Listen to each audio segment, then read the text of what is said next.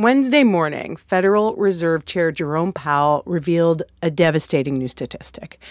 In households where people make less than $40,000 a year, more than a third lost a job in March. While we're all affected, the burden has fallen most heavily on those least able to bear it.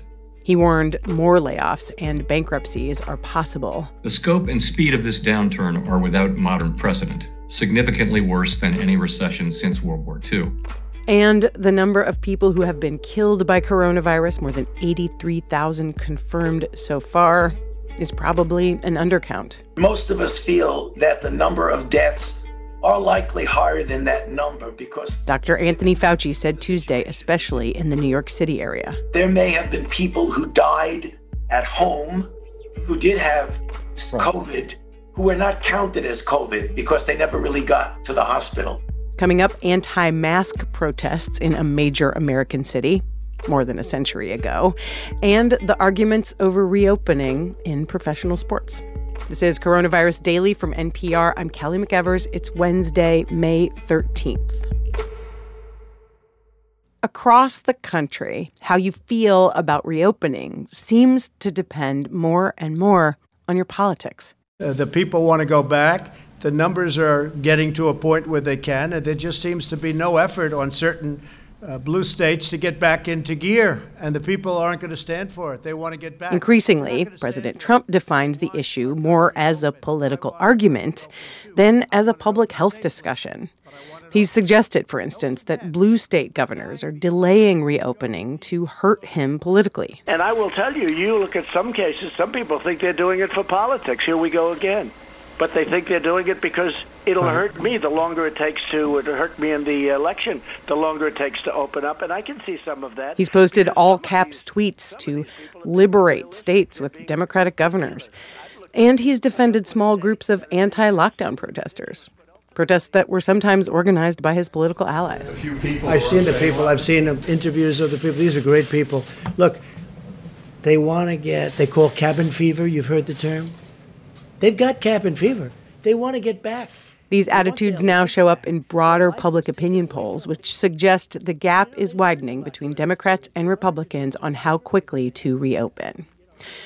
And while all of this might feel unprecedented, it's not the first pandemic where Americans were divided over how and when to open up.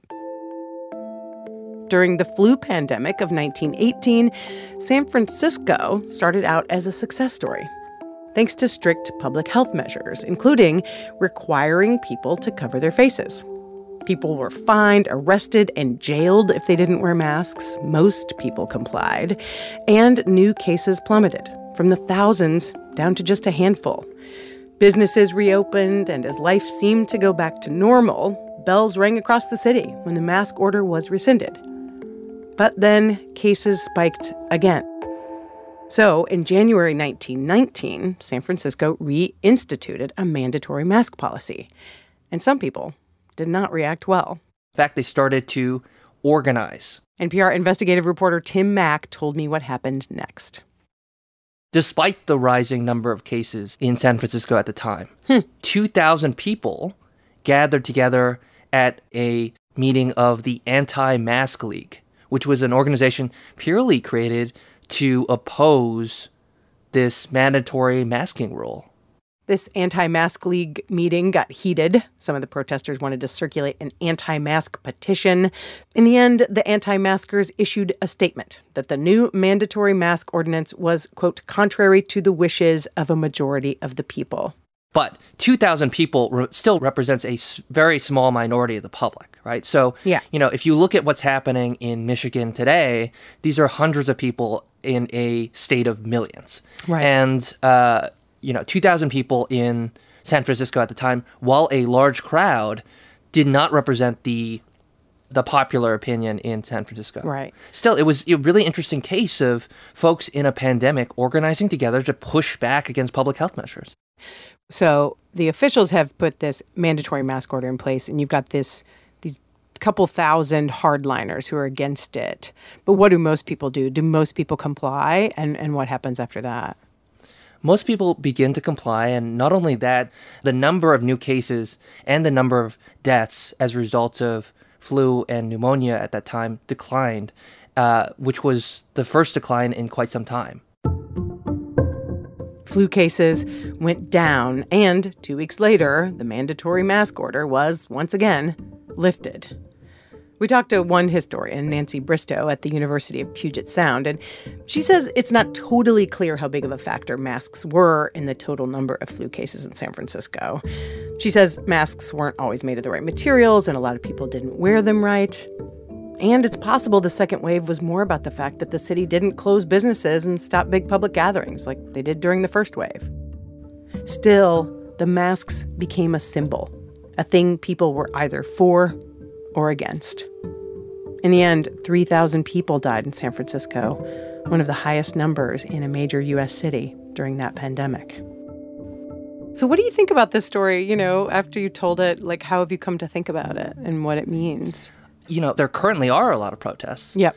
Uh, in Michigan and elsewhere about, you know, pushing back against public health measures. Right. And I, I saw so many similarities uh, comparing today and 100 years ago.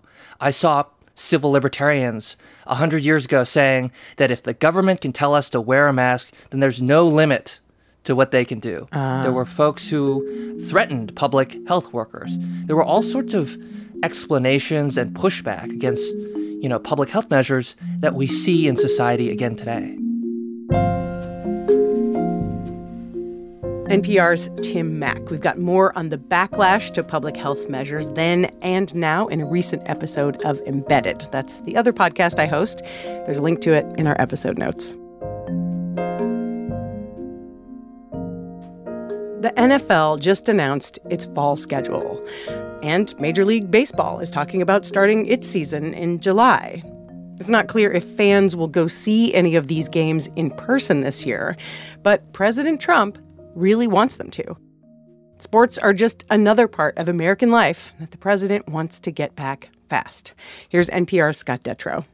Last month, President Trump said something a lot of sports fans can relate to. But we have to get our sports back. I'm tired of watching baseball games that are 14 years old. But I haven't actually had too much time to watch. Networks like ESPN have been filling their airwaves with old games. They were nice at first, but many fans have grown increasingly antsy for live events. Some baseball fans are now waking up early to watch the Korean Baseball Organization, which began play earlier this month in front of empty seats. And ESPN has even resorted to airing live matches of the beanbag game Cornhole. But President Trump has gone beyond the typical sports fans' laments he circled back again and again to the idea of resuming play. We want to have our sports leagues open. You want to watch sports. It's important. We miss sports. We miss everything. We want to get back. Ari Fleischer says President Trump's instinct makes sense. He knows the American people are yearning for the things that we used to take for granted, sports being big one of them. Fleischer was President George W. Bush's press secretary when the 9 11 terror attacks stopped sports along with everything else. America without sports was like a heart that doesn't pump. Sports did have an outsized effect that fall. Lopez wants it away. And it's hit deep to left center. Andruw Jones on the run. This one has a chance. Home run! Mike Piazza and the Mets lead 3 to 2. Mets catcher Mike Piazza gave all of New York City a cathartic moment during the late innings of the first game back at Shea Stadium. The president was v- personally very cognizant of the signal it would send to the American people that we're back on our feet. You can resume your lives, put your fear aside as soon as sports returned. Mindful of those signals, President Bush produced one of the most dramatic symbolic moments of his presidency when he threw out the first pitch at Yankee Stadium during the World Series. For tonight's ceremonial first pitch. And please welcome the President of the United States. But as strange as it seems, it was easier to protect against terrorism than it is to protect against a virus. The very nature of a large gathering is dangerous, no matter what precautions are taken.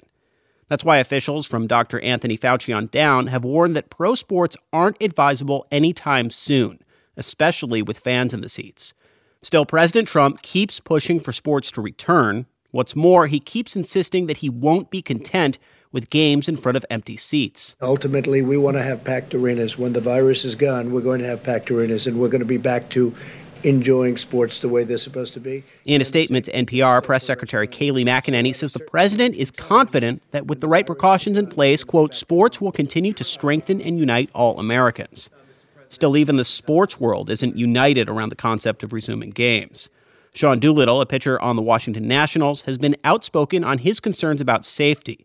He recently told the podcast Starkville that he's also worried about the message games would send. You know, look, these guys are playing baseball, or these guys are, you know, sports are back, so everything has returned to normal, and and then all of a sudden we break social distancing measures and we stop, you know, home quarantines uh, too soon, and you know, it, it it spikes again, and and it gets out of control.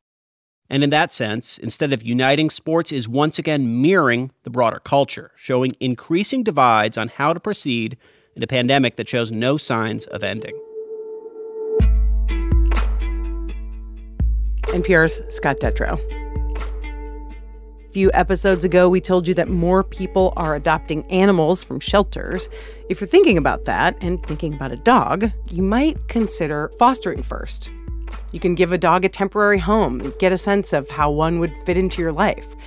Also, keep in mind that delivery is slower these days, so if you're hoping to buy food or toys online, you should plan for delays. And know that you will be spending about a 100 bucks a month for that, plus visits to the vet.